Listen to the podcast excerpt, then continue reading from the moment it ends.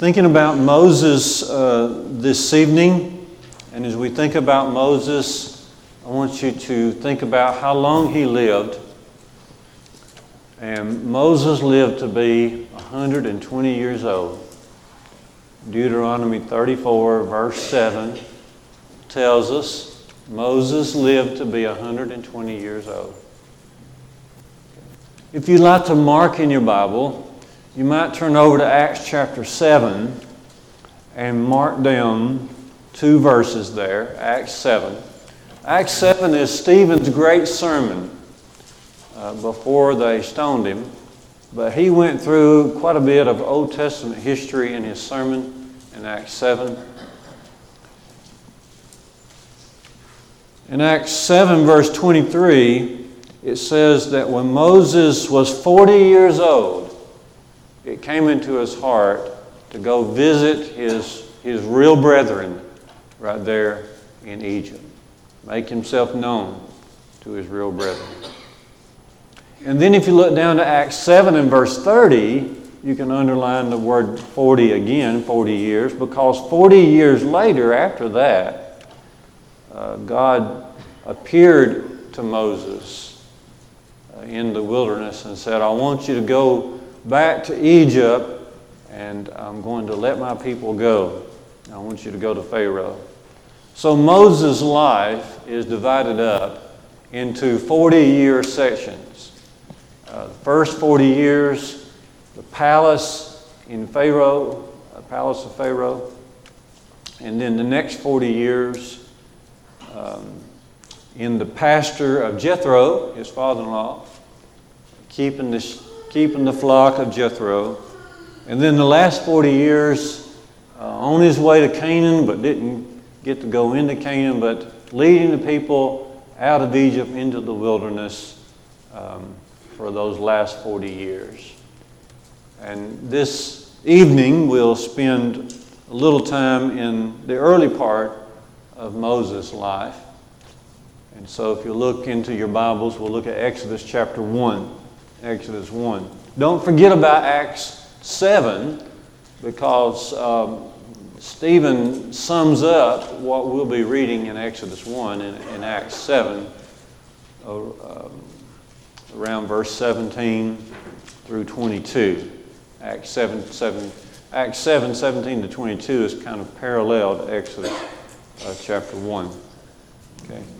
So the early part of Moses' life, the first part of his life, uh, we'll focus on this evening. And this is um, associated with uh, his time in Pharaoh's palace, but really, um, not even much information about his time in the palace. But Exodus chapter 1, and we'll get started here. As always in our class, if if you uh, want to add uh, to our discussion, please feel free uh, to do just that. I think you'll be able to see uh, easily some of the things that we're going to be uh, discussing. We're going to start in chapter 1 of Exodus, looking at verses 1 through 8, and especially notice verses 6 through 8, where it talks about the people in Israel, the people of Israel in Egypt. See that? We'll pick up in about verse uh, 6. But you recall that um, Jacob took his family, his whole bunch, to Egypt. Why did Jacob take his bunch to Egypt back in the book of Genesis? Because of a great famine in the land. And Joseph was there and had um, great responsibility there with the Pharaoh in Egypt at that time. And so Joseph was able to be quite kind to his own family, and they settled uh, in Egypt. And they multiplied. Let's pick up here in verse um, 6 of Exodus 1. It says, Then Joseph died, and all his brothers, and all that uh, generation. But the people of Israel were fruitful and increased greatly. They multiplied and grew exceedingly strong, so that the land was filled with them. And now, now verse 8. And there arose a new king over Egypt who did not know Joseph.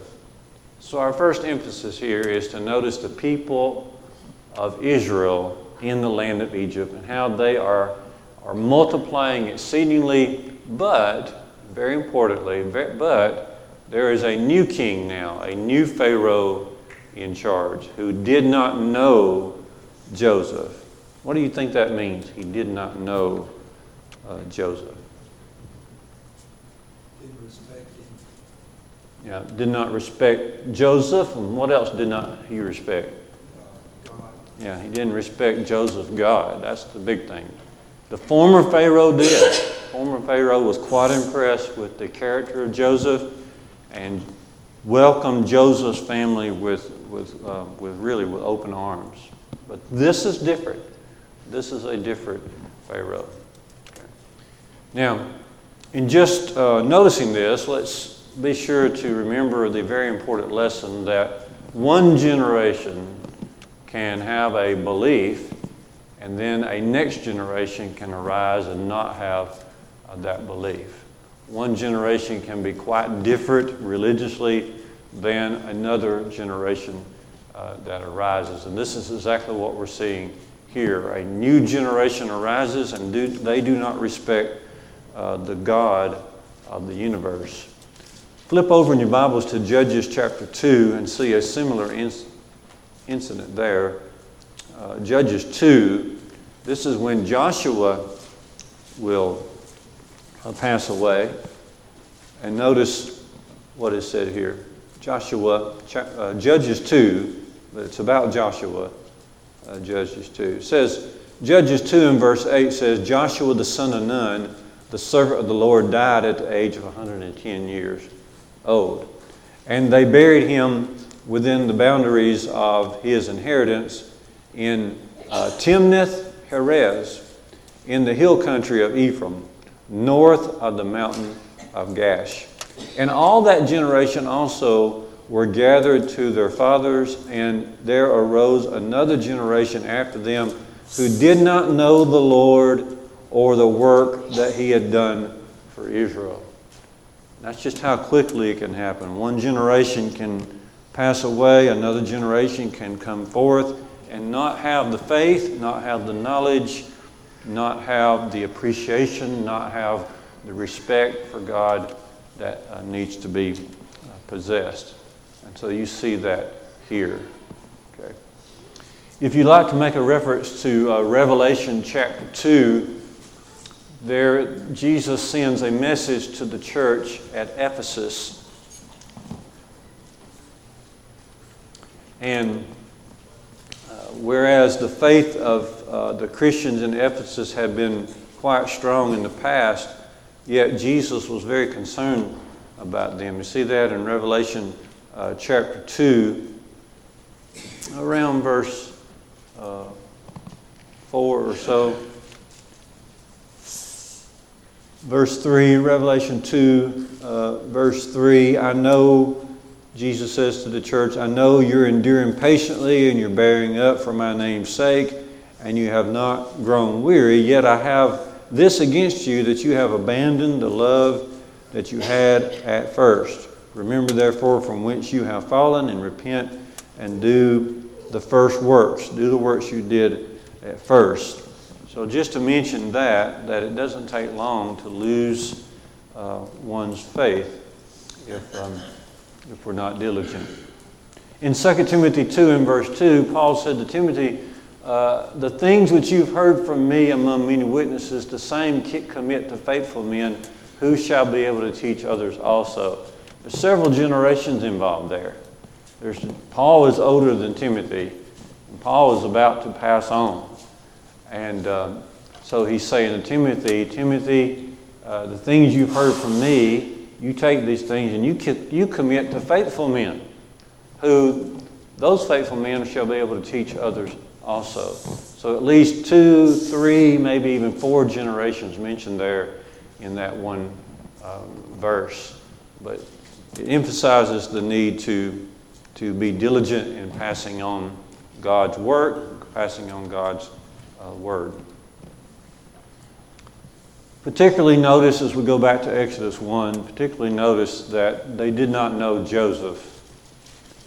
And a good piece of advice for parents, grandparents, is to make sure that uh, your children get to know faithful people uh, in the church and that they respect faithful people in the church and teach them how to respect faithful people in the church. Joseph surely he's a human being. He had peculiar things about him that you might appreciate, you might not appreciate. That, that's true of all of us. But that doesn't keep us from learning to respect faithful people in the Lord's church. That is, that is a uh, huge, huge um, um, habit that we need to form uh, for our children to keep them keep them before, keep them around, uh, talk to them about um, those who are faithful in the church. Keep, help them be around other people, help them gain the wisdom that they, they have. All right, so uh, Exodus 1, verses 6 through 8, just simply talks about the people being in Israel, or people of Israel being in Egypt, and then there arising a new uh, generation, a new Pharaoh. Now, the rest of Exodus 1 basically talks about this new Pharaoh. Okay. And so let's do a reading, some reading about him. First little section of reading we'll do in Exodus 1 is to look at um, verses 9 through 11. I want you to notice how paranoid this new Pharaoh is. So let's read verses 9 through 11, Exodus uh, 1. And as we do that, notice how uh, paranoid he is. What makes a person so uh, paranoid? Well, verse 9, beginning, he said to his people, Pharaoh did, Behold, the people of Israel are too many and too mighty for us. Come, let us deal shrewdly with them, lest they multiply. And if war breaks out, they join our enemies and fight against us and escape from the land. Therefore, uh, they set taskmasters over them to afflict them with heavy burdens. They built for Pharaoh store cities such as um, Pithom and Ramses. Okay. So we'll stop right there. But notice first this new Pharaoh who, who did not respect God, did not respect Joseph. Um, he's very paranoid. What makes a person paranoid, Brother Larry? What, what causes someone to be paranoid? What, what does it mean to be paranoid? Thinking that everybody's got it in for you. Okay? That's a good way of summing it up. That's right. Thinking that that, that bad thing that you hear about is going to actually happen to you. It's going to come into our back door as well. It happened down the road, so therefore it's going to happen uh, here. Okay. Basically, not having faith and basically having a lot of sin in your life is, creates that kind of mindset, a paranoid uh, mindset. Uh, to compare something, you might want to flip over. Hold your place there. Look over to John 11. Notice that these, the leaders that put Jesus to death Notice how paranoid they are, too. John 11, around verse 48 or so. So flipping over there, hold your place in Exodus 1, but look, look and notice in John 11. This, of course, is the aftermath of Jesus raising Lazarus from the dead. And so many, notice in verse 45, many of the Jews John 11 45. Many of the Jews, therefore, who had come with Mary and had seen what he did, believed in him. But some of them went to the Pharisees and told them what Jesus had done. So the chief priests and the Pharisees gathered the council together and said, uh, What are we to do? For this man performs many signs and if we let him go on like this, everyone will believe in him, and the Romans will come and take away both our place and our nation. Our nation. So look how paranoid they had uh, become. we talked quite a bit last uh, couple weeks about, about the kind of gods that people set up. And it looks to me like these Jews, these, these chief priests, had, had uh, made Jerusalem and the temple area and all that they were in control of, that had kind of almost become like a god to them. And they were very paranoid that somebody's going to come and take their place away, take their position away, and they would lose their power. But that's what sin does. That's what sin makes us paranoid. You know, when, when you don't have faith and sin is dominant in your life, then um, you know what do you what kind of hope do you have? All you've got is this life. All you've got is what is around you. You don't have uh, eternal hope. You don't have hope beyond anything that you see. So you're desperate to hold on to all that you have around you and hold on to your place, your possessions, your your position, and that's that's why people become paranoid. Okay. And so Pharaoh here is very much like that, but we don't need to follow him in that direction. Um, so we need to increase our faith. We need to uh, have more faith and less sin so we won't be uh, in that mindset. Many people live their lives as, as panic stricken people, uh, but we ought to be driven by faith. Okay. So, notice here, this Pharaoh, this new, new Pharaoh, is very paranoid. Okay? Well, let's keep reading and notice how pathetic his character is, too. Let's just keep reading. We read through verse 9 and 11, and let's just keep reading. It says, verse 12, Exodus 1, it says, But the more they were oppressed, the more they were um, multiplied, and the more they spread abroad and the Egyptians were in dread of the people of Israel. So they, in a very ruthless way, they made the people of Israel work as slaves and made their lives bitter with hard service, with mortar and brick and all kinds of work in the field. In all their work, they, in a ruthless way, no mercy, they had no mercy toward them they made them work as uh, slaves. This is the, this is the terrible uh, character of Pharaoh. When you don't know God and you don't have any motivation to come out of your sin, you just become more and more ruthless. And um, this is that Pharaoh in that day. Doesn't it matter who is in leadership in a, in a nation? Doesn't this show us here it does matter.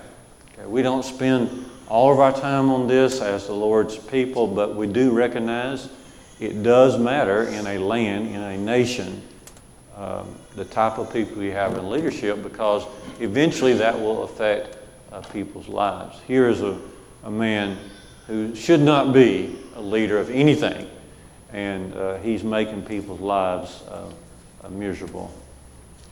Proverbs uh, 14 34 still says that uh, righteousness does what? Yeah. Righteousness exalts a nation, but sin is what? Yeah. Righteousness exalts a nation, but sin is a reproach uh, to any people. Any sin of any person is a reproach upon the Lord who made us but uh, it is only righteousness that will help a nation. And so these people were suffering. Our, our forefathers here uh, were suffering at the hand of this Pharaoh. Okay. But notice a very peculiar thing here in verse 12. What is very peculiar about verse 12 here in Exodus 1? The more they afflicted them. They're trying to stop this, you know. But the more they persecuted, the more they afflicted them, the, the harder they made their work, the more they multiplied, the more they spread abroad. This is a little bit of a preview of what happens in, in the book of Acts later on when the church is established. Really, going back to when Stephen was stoned, was great persecution came upon the, the early disciples And they were scattered. They, had, they were forced to leave Jerusalem. Many of the Christians were forced to leave uh, Jerusalem. But as they left, what did they do? They took the Word of God with them. So, in that, in that being forced to leave, it, it actually helped. It actually helped um, the gospel to spread. And so, Satan lashing out against God's people, he actually uh, was helping God's people to spread uh, the word, and more and more people were being saved. And so, uh, a very peculiar thing happened here under the power of Pharaoh. We see this happen, happening personally in our lives sometimes. We don't wish for it for ourselves or for anybody, but oftentimes the, the rougher things get for us, then the more we draw near to God, the more we see the need for spiritual growth, the more important heavenly things become to us. And there are several passages we could read along this line, but, but uh, we know this uh, to be true. James 1, for example, James 1, verse 2 Count it all joy, my brethren, when you fall into various trials and temptations, knowing this, that the trying of your faith works endurance, works patience, and that will work for you to have great maturity in Christ. And so we know this to be true as well. So we see here Pharaoh, he's very paranoid. We see here uh, that he's, um, he has a terrible disposition about him. He's ruthless. He has very little mercy. He's just hanging on to his power. But then we see here something very peculiar. Okay. Now, notice in the next place here, so we've read down Exodus 1 all the way down through about verse 14. Notice the next thing is that Pharaoh's going to progress to murder now. Okay. He's going from being, from making the people slaves, that now he just wants to start murdering the people off. And so let's pick up in verse 15, Exodus 1 in verse 15. It says, The king of Egypt said to the Hebrew midwives, one of whom was name was Shiphrah, and the other's name was Puah.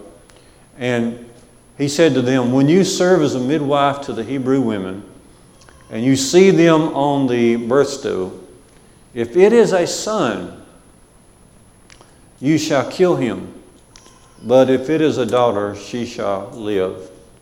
But, verse 17, but the midwives fear God, and they did not do as the king of Egypt commanded them to do, but let the male children uh, live.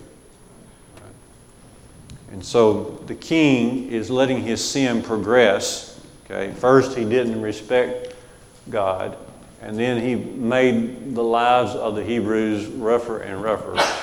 And now he is uh, resorting to murder, but he runs into the faith of these midwives.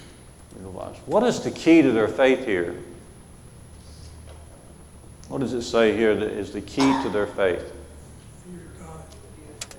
They fear God more than they feared Pharaoh.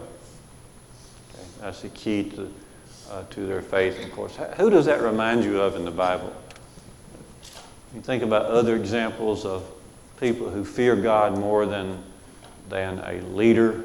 Who, who does that remind you of? Okay, Daniel. Okay, chapter 6. Okay. And uh, Mark, what was the situation with Daniel? Do what? He was in the lion's den. uh, He, he, uh, no, he was, he was, uh, he didn't, they had an edict there that it was not supposed to worship anybody but the king, but the king, uh, he didn't do. Right. Right. He wasn't supposed to call upon any God at all except for the king. And so he went right away and prayed anyway and was thrown into the lion's den. And so who else do you think about? Yeah, Daniel 3, Shadrach, Meshach, and, and Abednego. And those are, those are excellent examples. Okay. You remember that Peter and the apostles stood up and um, uh, showed great faith as well. Acts chapter 5, uh, verse uh, 27. I want to read that before us. Acts 5 and 27. It says, When they had uh, brought them, they had arrested uh, Peter, John, and others, and they set them before the council. And the high priest uh, questioned them, saying, We strictly charged you not to teach in this name, and you here yet here you have filled Jerusalem with your teaching, and you intend to bring this man's blood upon us. And Peter and the rest of the apostles answered, We must obey God rather uh, than man. Okay. So this is an excellent character trait uh, to form within all of us. Uh, and we must fear God more than we do any man or any, any government. Okay. Now, what does, how does God res- respond? How does God respond? What does it say in verse 20? He dealt well with these midwives. God was very pleased with them. He, de- he dealt well with them. Now, I know for me, um, growing up, I, I never dreamed that we would ever have to be in conflict with, with our government uh, in order to, to serve God. Not, not in our land, not in, not in our part of the world, but um, 2020 almost um, had us in conflict with the, with the government. We always obey God rather uh, than man. Always, always, always, always. And uh, these are great examples uh, for us. Okay, let's look at a couple of um, passages. Um, really, it's from our the poetry section of our Bibles. Turn turn to Ecclesiastes. Notice um, chapter 8 with me, Ecclesiastes 8. And notice that when the midwives stood up and feared God, that God dealt well with them. Let's just read a little commentary on something like that here. Ecclesiastes um, 8, um, verse uh, 12. Ecclesiastes 8, verse 12. It says here that though a sinner does evil a hundred times and prolongs his life, yet I know that it will be well with those who fear God because they fear before Him. But it will not be well with the wicked, neither will it prolong his days like a shadow because he does not fear before God. So notice what he says there. Though a sinner does evil a hundred times and keeps prolonging his life, okay, and that's, that's the way it seems when you look out on the world. All, all the people who do so many things that are, that are evil, and they seem to have no trouble in their lives. And the writer here is saying, we know that it is not going to be well with them. But for those who do fear God, it is going to be well with them. Turn back with me, if you don't mind, to Proverbs and look uh, quickly down to chapter 16. Chapter 16 of Proverbs. And notice uh, just verse 6, right quick. Proverbs uh, 16, verse 6. we read, by, by steadfast love and faithfulness, iniquity is atoned for, and by the fear of the Lord, one turns away from evil. So true, isn't it? The fear of the Lord. Fear the? The fear the, those who fear the Lord will turn away uh, from evil. There's no way these midwives are going to uh, kill these baby boys because they fear the Lord. The fear of the Lord will keep us from doing anything that is harmful to anyone. It will keep us from doing anything that's, that um, is contrary to the will of God. The fear of the Lord, Proverbs 1, verse 7, says the fear of the Lord is the beginning of wisdom. It all begins uh, right there. And so we see Pharaoh here, so he progresses to murder, but he runs into the faith of these, of these Hebrew midwives who refuse. Can you imagine that? They refuse. We're not going to do this. And what great faith uh, they had. But does this stop Pharaoh? What else? What does he do? What does Pharaoh do? According to verse 22 of Exodus 1, what does he do?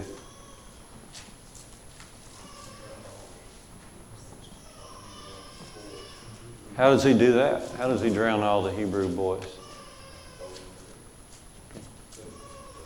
How does he do that, though? all right, he sends out an edict. He sends out a command across the land. Okay, he couldn't get the Hebrew midwives to cooperate, so I'm just going to send a huge command. Whenever you see Hebrew boy being born, then, then uh, you throw him in the river. So, what a bloody, bloody man uh, this is. You what? A coward that he is. Okay. Let me ask you when God decides to deliver the people out of Egypt, what was the first plague? What was the first plague that he brought upon them? Water and the blood. That's right. I don't think that's by accident, do you? I mean, here you are, you're throwing these babies into the river. I'll tell you what, I will, I'll, I'll turn your rivers into blood. What he did. Proverbs uh, 6, you know, says God hates the shedding of blood. And so God is the avenger. God will avenge everything that's done wrong. And this, this uh, Exodus 7.15 is the first plague. Exodus 7.15, the river uh, turned into blood. Now, from this chapter, there are several issues that jump out to us, and we've noticed a couple. But the war on, on human life is still there, it's still here. Uh, it seems like it's always been around the war on life, the, a, the war on sacredness of life. Which is there. Um, we've battled abortion over the years in our lifetime. But that's not the only battle.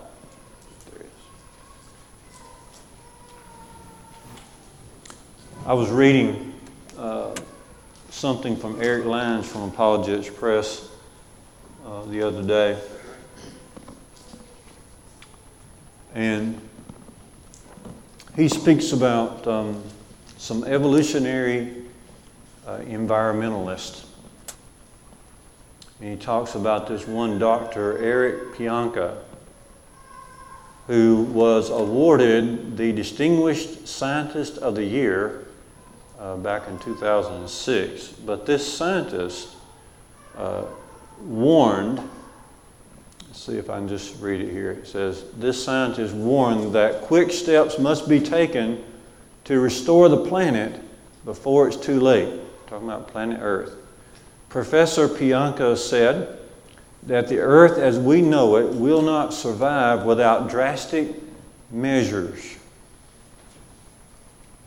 And Eric's commenting here, he says, then without presenting any data to justify uh, what he says, he asserted that the only feasible solution to saving the earth, planet Earth, is to reduce the population to 10% of its present number. And so uh, his suggestion was to send an airborne virus uh, into the population. So this is from 2006. 2006. Um, so Eric brings this up, but he also brings up this. Said that um, This scientist's name is John Hold, Hold, Holdren, uh, H O L D, Hold, R E N, Holdren.